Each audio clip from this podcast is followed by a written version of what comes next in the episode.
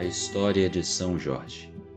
São Jorge nasceu em 275, na antiga região chamada Capadócia. Hoje, essa região é parte da Turquia. O pai de Jorge era militar e faleceu numa batalha. Após a morte do pai, Jorge e sua mãe, chamada Lida, mudaram-se para a Terra Santa. Lida era originária da Palestina. Era uma mulher que possuía instrução e muitos bens ela conseguiu dar ao filho Jorge uma educação certa.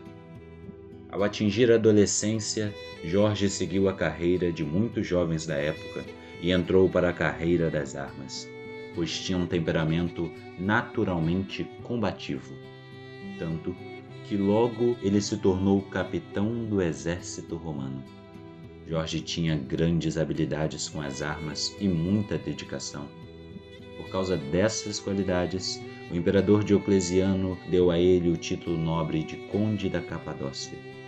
Assim, com apenas 23 anos, Jorge passou a morar na alta corte de Nicomédia. Nesse tempo, ele exerceu o cargo de tribuno militar.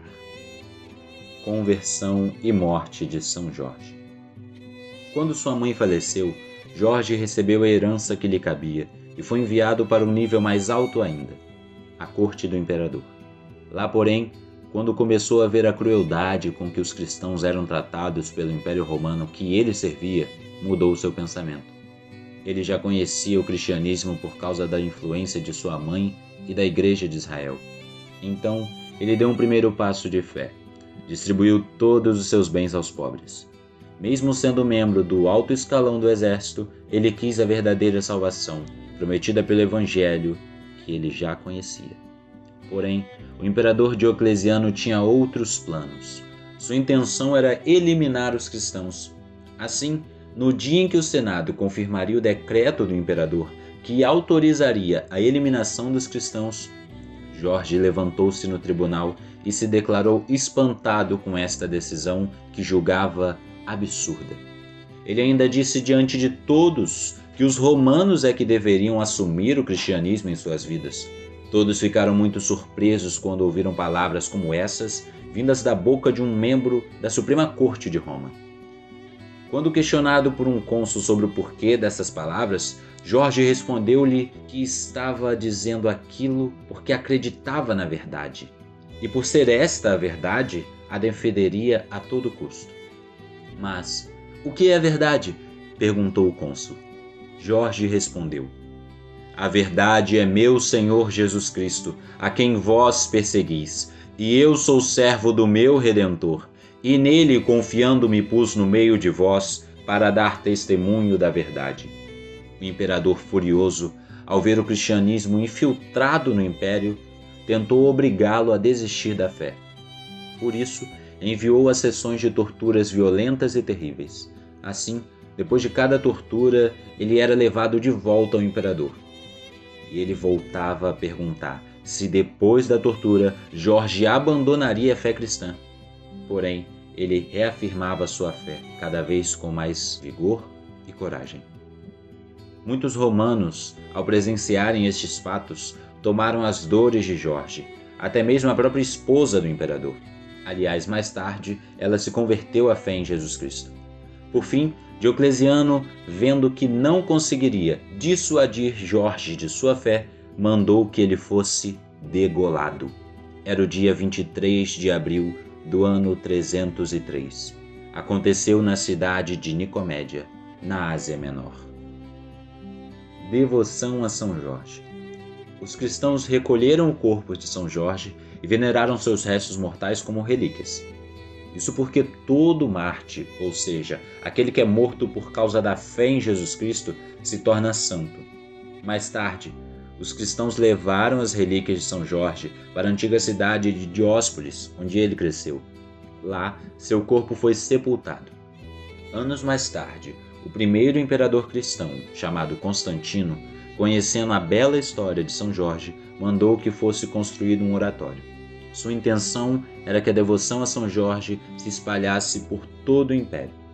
Por volta do século V, já se contavam cinco igrejas dedicadas a São Jorge na capital do Império no Oriente, chamada Constantinopla. Mais tarde, no país vizinho do Egito, foram construídas quatro igrejas e mais 40 conventos dedicados a São Jorge. São Jorge passou a ser venerado como sendo um dos maiores santos da Igreja Católica em várias regiões, como na Armênia, em Bizâncio e no Estreito de Bósforo, na Grécia. São Jorge e o Dragão De acordo com uma lenda, São Jorge fez acampamento com sua legião romana numa região próxima a Solene, Líbia, no norte da África. Lá diziam haver um enorme dragão com asas. O animal devorava pessoas da cidade como cordeirinhos. Diziam que o hálito terrível da criatura era tão venenoso que qualquer um que se aproximasse poderia morrer por envenenamento. Com o intuito de manter a besta longe da cidade, eles, o povo, ofereciam ovelhas como alimento. Ao acabarem as ovelhas, começaram a oferecer crianças. O sacrifício então caiu sobre a filha do rei, de 14 anos, Sabra. A menina foi em direção a seu cruel destino e deixou a muralha da cidade. Ficou ali à espera da criatura. São Jorge, ao ficar sabendo da história, decidiu por fim a tudo isso. Montou seu cavalo branco e partiu para a batalha. Antes, porém, exigiu que o rei desse sua palavra se trouxesse sua filha de volta, o rei e todo o reino se converteria ao cristianismo. O rei aceitou e deu sua palavra. Jorge então partiu para a luta com o tal dragão. Depois de muita luta e oração, Jorge acertou a cabeça do dragão com poderosa espada, que era chamada de Ascalon, sua espada.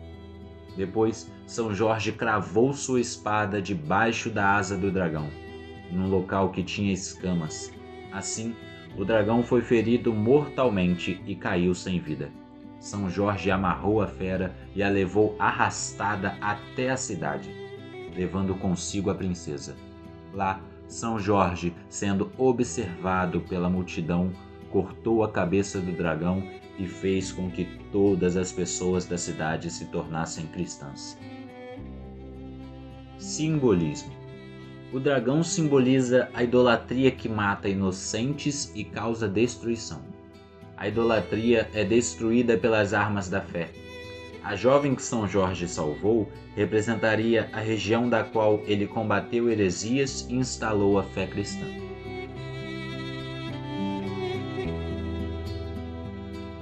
Irmãos e irmãs, que celebremos com fé e alegria o dia de São Jorge, grande guerreiro da fé e que, vestidos com sua armadura, protegidos por suas armas e contando com a sua intercessão, possamos vencer a luta contra o mal e correr ao encontro da meta que é Cristo.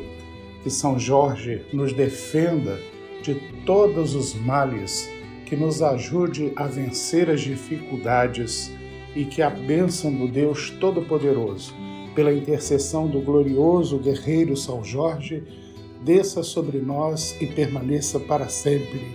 Em nome do Pai, e do Filho, e do Espírito Santo. Amém.